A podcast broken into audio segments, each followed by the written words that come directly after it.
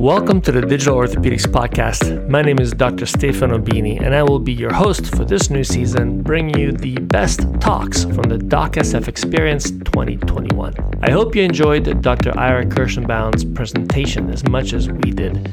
It is so important to maintain a long term view on digital investments, to follow that great talk, and to stay on the theme of innovation, but looking to the future as much as the present. We bring you the brand new DocSF Venture Venture Desk. It's being led by our very own Dr. Nancy Lynch, an orthopedic surgeon turned consultant and venture capitalist who will interview Unity Stokes, a founder of Startup Health, and Amy Belt Raimundo, the lead at KP Ventures, to better understand where venture capitalists, or as they like to call themselves, smart money, are investing their money and what aspects of digital health that are applicable to orthopedics are receiving the most funding. I mean, what trends are they seeing? How much is actually being spent and on what technologies? Okay, so let's join Nancy, Unity, and Amy on the DocSF 21 virtual stage. I'm Nancy Lynch. I'm an orthopedic surgeon, and I've also spent a part of my career as a venture capitalist. I'm joined today by two veteran healthcare investors Amy Raimundo, Managing Director of Kaiser Permanente Ventures, and Unity Stokes, President of Startup Health. They're going to offer their perspective on investment trends in the musculoskeletal digital health space, and maybe, just maybe, they'll give us some hints about where they are looking to find the next moonshots in the space. Amy and Unity, greetings. We are happy to have you here today. But before we begin, would you give our audience a sense of your experience in the space? Amy? Sure. Thanks, Nancy. It's great to be here. Nancy said I'm the managing director of Kaiser Permanente Ventures. I've been in venture since 2006. But prior to venture, I was actually in the medical device space in an operating role with Guidant and Cardiovascular. And then part of my venture background is in strategic venture for medical device uh, with Covidien's Venture Capital Group. And I began my career as a consultant in the healthcare space, working on clinical guideline development, which I think you know really informs a lot of my thinking in this space that's great unity Thanks, Nancy. It's great to be here. Unity Stokes. At Startup Health, we're really on a mission to solve uh, many of the largest health challenges of our time. We call them health moonshots. We've invested in close to 400 health innovation companies from 26 countries. And really, my background is as an entrepreneur from the technology world. So I moved into healthcare about 15 years ago and started investing in the space about a decade ago. So it's great to be here and, and look forward to having this conversation.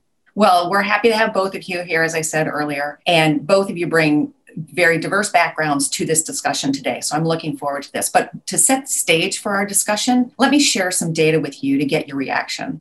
In the last decade, an impressive amount of money has been raised by healthcare venture capitalists on an annual basis. And this data that I'm sharing is both US and European investment firms. Venture investments in the digital health space have followed a very similar course over the last three to five years. And during the same time frame, and just to give some perspective to the audience, total VC investments in the healthcare space have just exploded over this time, particularly last year. Now let's let's take a look more closely at digital at the digital health space in particular.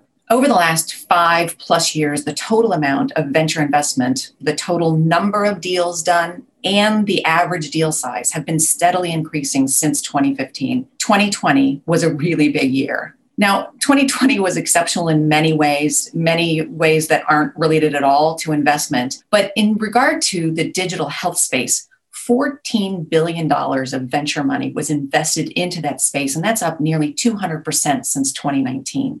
2020 was dominated by big dollar deals, but small dollar deals were a significant part of the story for musculoskeletal care. Deals of 100 million, that what we call the mega deals, 100 million or more, went to 9% of the digital health companies, but comprised 44% of the investment dollars. Now, in a slight contrast, musculoskeletal deals of less than $20 million represented an impressive 87% of the deals being done in the space and 44% of the dollars done in 2020 alone. Now, maybe our panelists will be able to address it. Perhaps that differential represents a more nascent musculoskeletal digital health industry.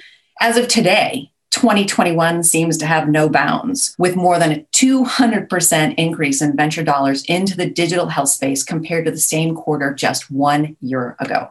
This picture in a picture details the amount of money invested in musculoskeletal digital health over the last three years. The graph itself shows on a quarterly basis what happened in 2020.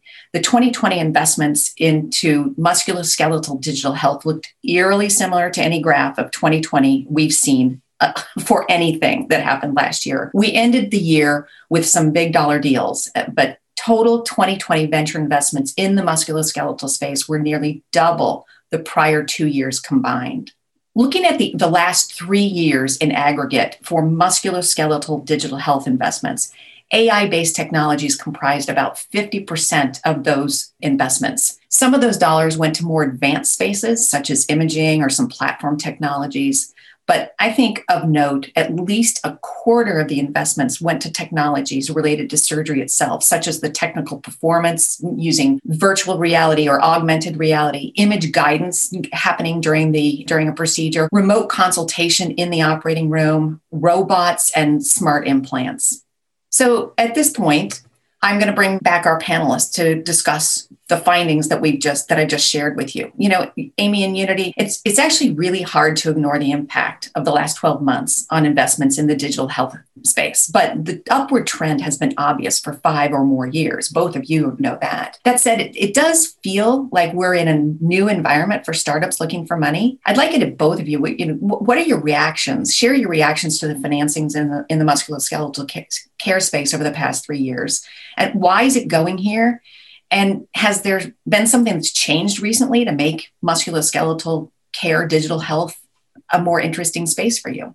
Amy? Yeah, I mean, I would say that you know the the trend is coinciding with COVID, which has been a catalyst and a catalyst in bringing money into the sector in general, and a catalyst in changing you know, in a lot of ways, you know, how people are practicing medicine, which then I think those two together create an opportunity to invest in digital health and then digital health and musculoskeletal.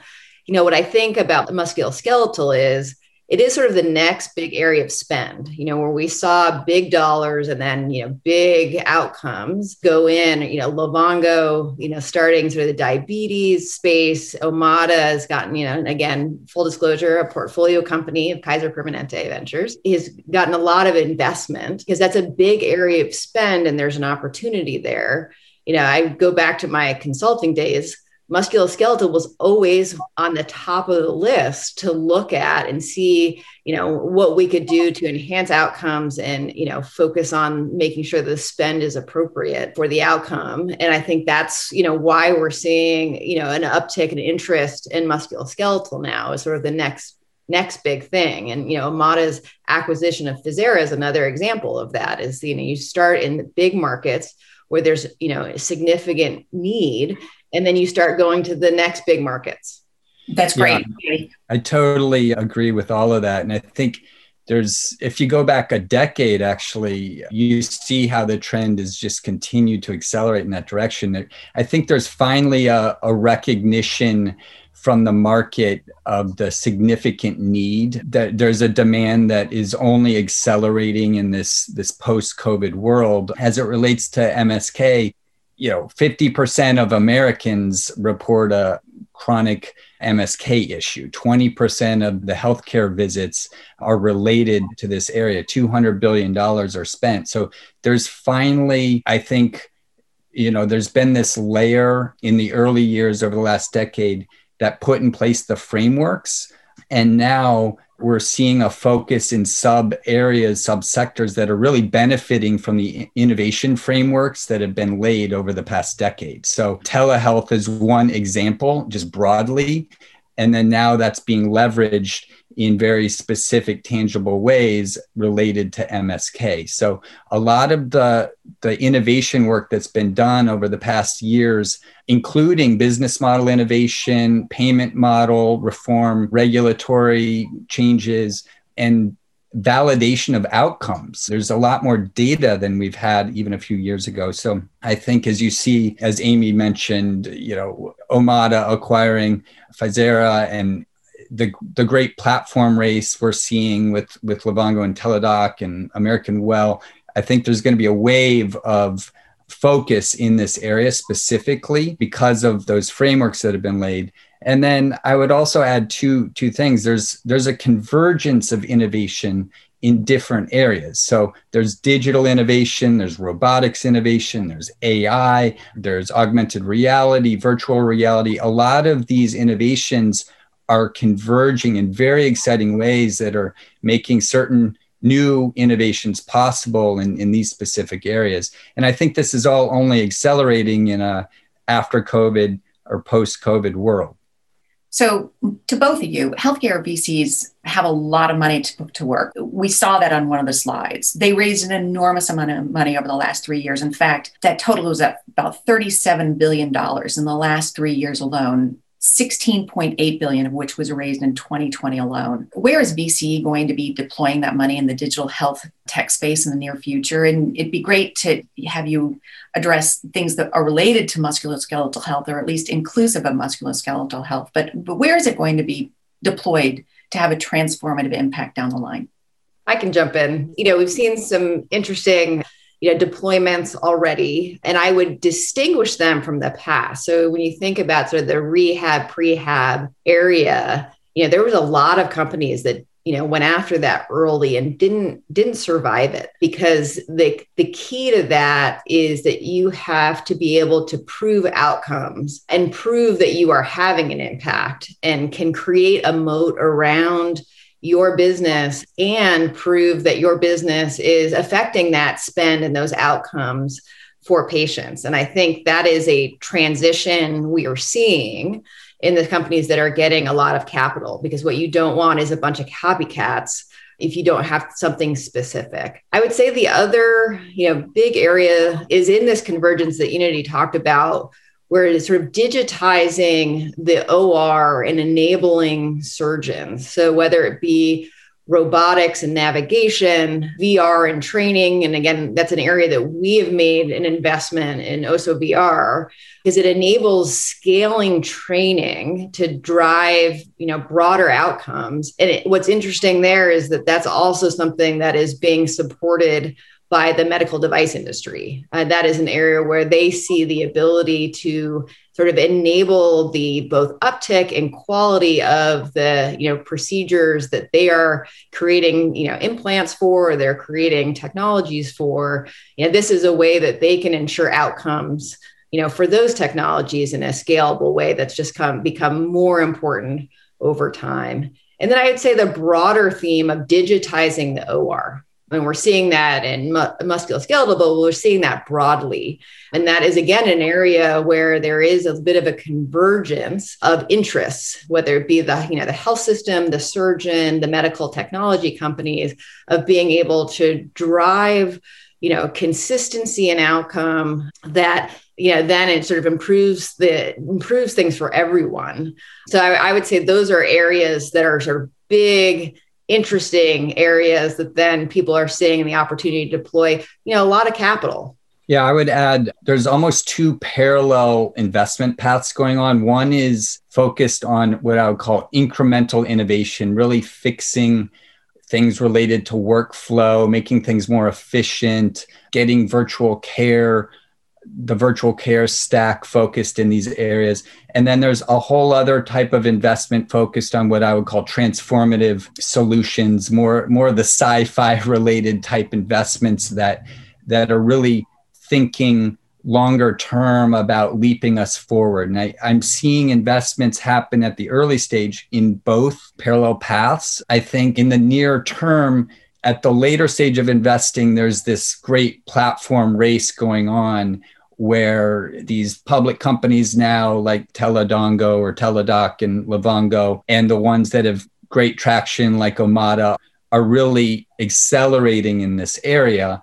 But there's this whole wave of early, early stage innovation going on that's experimenting with new transformative kind of innovations that may not pay off for a few years. So we're seeing a lot of investment in both areas. And it's, it's just a very robust market right now with all the capital moving on, but also because the demand from the market has accelerated in this post COVID world really since March of 2020, I think things are only accelerating in, in terms of both of these parallel innovation paths. That's great. And Amy, going back to what you were talking about, the um, digitizing the operating room, I think the data that we showed early about, or earlier in this panel, about 25% of the investments in the space are going into some some form technical performance of the of the procedure. I think that that speaks well to what you're saying.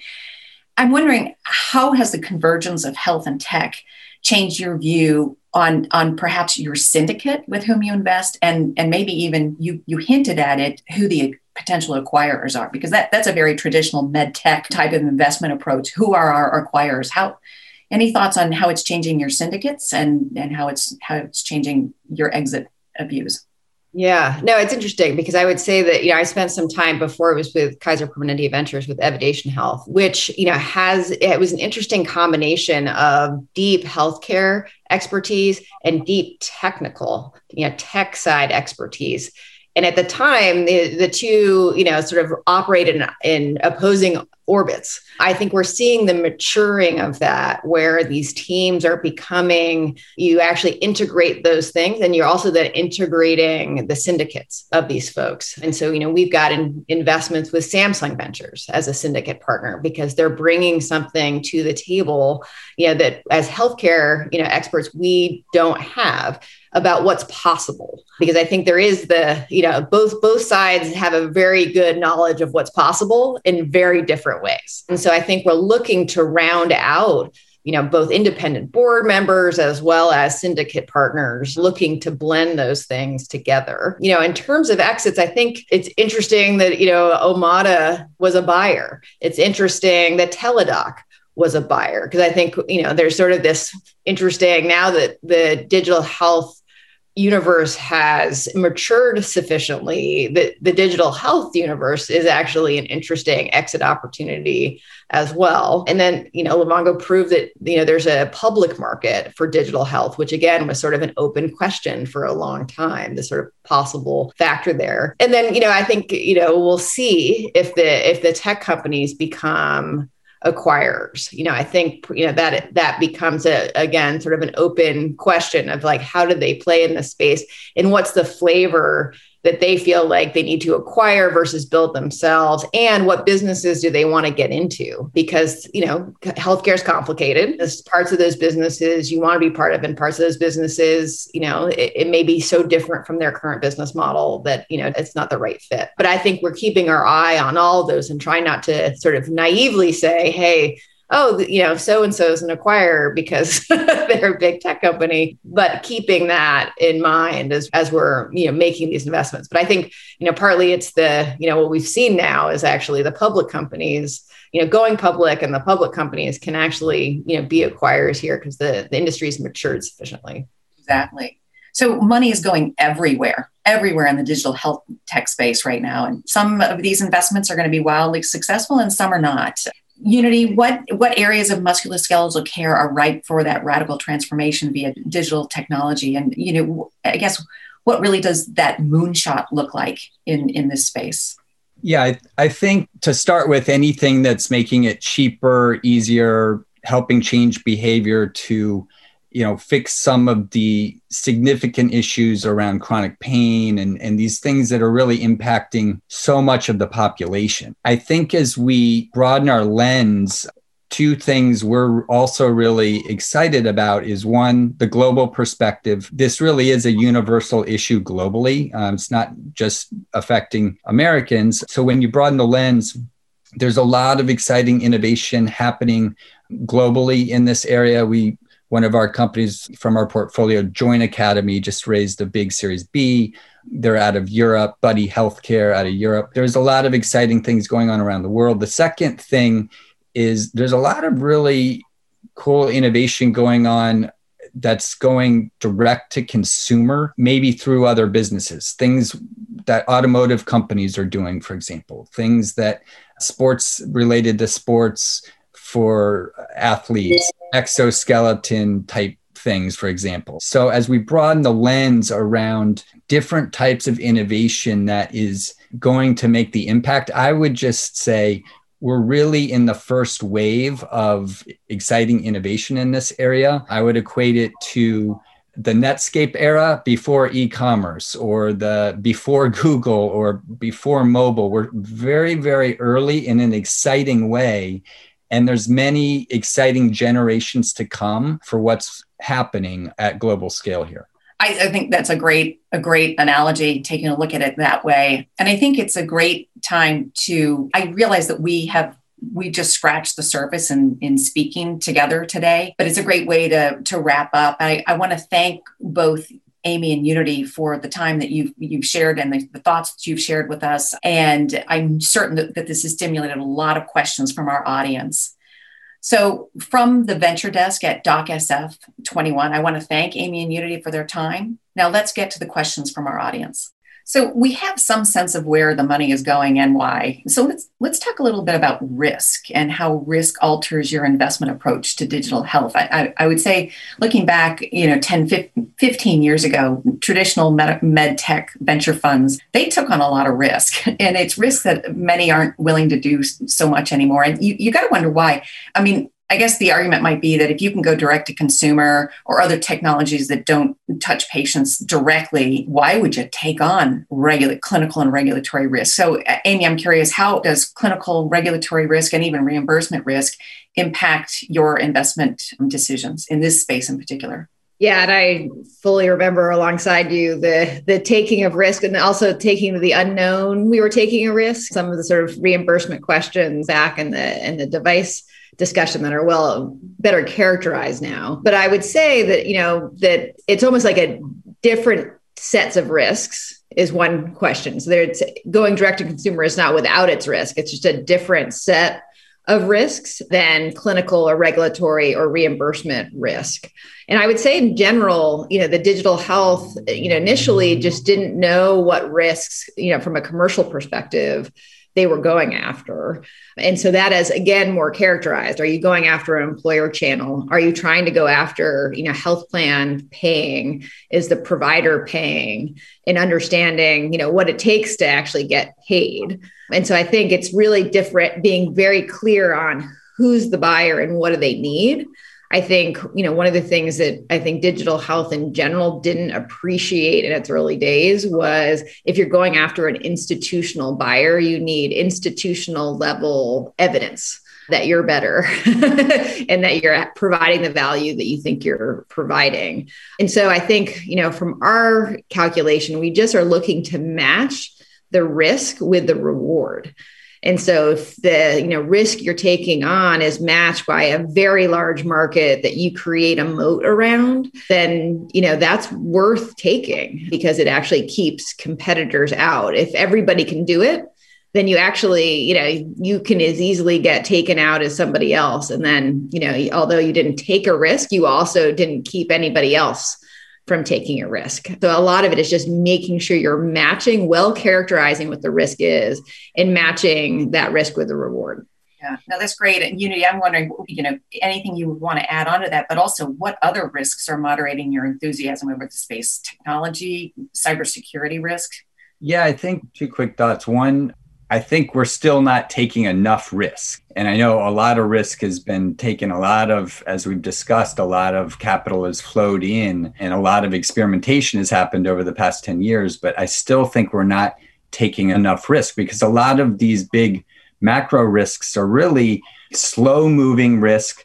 They are dynamic in a sense, they're out of our control. So we believe the best way to mitigate for that type of risk is really to focus on the entrepreneurs and innovators themselves and really betting big on on teams and leaders that are able to have the mindset to be dynamic have the mindset to basically be creative in a world full of risk. As we've discussed i think the everything changed the world changed a year ago. No one was predicting that. And you see those companies that have thrived over the past year and those innovators who pivoted or adapted pretty quickly. So, you know, really the best way is to mitigate by focusing on entrepreneurs, innovators that are able to be dynamic and manage risk. I equate, you know, there's a lot of surgeons watching you know you have your training you have your expertise you go in with plan during surgery but things in a dynamic situation change and it's those surgeons with the mindset to calmly uh, adapt to the moment that are best equipped to manage that. So we think obviously being an entrepreneur a little different than being a surgeon but you know really being able to to go in and focus on the teams and the mindsets of those teams is what's critical. No that, that's great and, and i think there's another risk that we really haven't talked about at least not explicitly here you know underlying our conversation there's an assumption that the market is there. If we build it you know the market will accept it but it isn't always how do you assess market risk in this space as you're as you're looking to make investments? I mean, from my perspective, that has actually been one of the most difficult aspects of digital health because it's a brand new market. But as Unity points out, over the last year, you know, there's just been an explosion because of sort of external circumstances that really accelerated the adoption of you know certain things virtual. But you know some of that has actually been happening in the background slowly. But that's always been sort of the big question is you're making a bet based on a market that is going to develop you think. And you know and, and, things tend to develop more slowly than you hope. But i think this goes back to you know what you know the sort of the total addressable market you can imagine and making sure the as they say the juice is worth the squeeze. So if you go after big markets with big opportunities for advancing the field and advancing outcomes, advancing experience for hospitals and physicians and surgeons, you know, then you know you can make the bet that the market will develop. What you don't want to do is make the risky bet that the market will develop on a relatively small market. So I think that's the key. You don't want to sort of go after a big unknown around the market and have it be small going into it. Great. Unity. Yeah, I think a, a big part of this is being in the innovation sphere that you're in over a long period of time and as we saw you know the biggest change of the last year i think is the market actually started developing. The, the innovation has been developing for the past many years but the customers started to show up. The the the behavior change happened. The usage of this innovation started to happen. And i think those innovators that had the staying power over many, many years got to this moment and are now able to leverage their position, the assets they've created from this moment where the market dynamics changed. I think we're only going to see this accelerate both in new sub markets, but also globally as, as additional markets open up. That's great. I do see we have a question in, in from our audience. They want your opinion on what are your thoughts on smart implants? Yeah, I mean, I think for me, I think anything around sort of smart sensors data, it actually comes back to the physician, the surgeon, who what are they going to do with the information? Are they going to act differently? Are they going to trust the information? And then will that change in behavior affect the outcome in a measurable eh, way? And I think because it's really, it's almost the lessons of diagnostics, which is more information that's just more information that's not acted upon is actually not super valuable and won't be valued in the market, won't be valued by health plans.